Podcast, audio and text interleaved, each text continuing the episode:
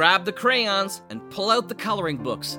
It's time for audio cartoons on the Saturday Story Circle, right here on the Mutual Audio Network.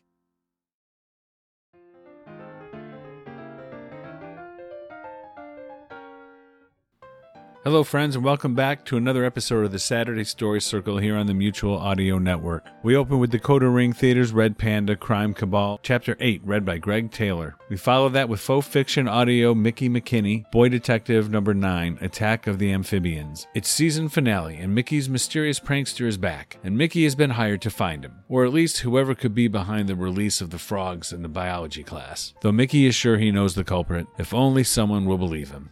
And we finish with Lion's Den audiobook and drama podcast Crimson Garnet number 5. Professor Danson, aka Drone Master, finds himself in a jam and has to rely on our heroes to get him out. Introducing the voice of John Warren as Street Boss.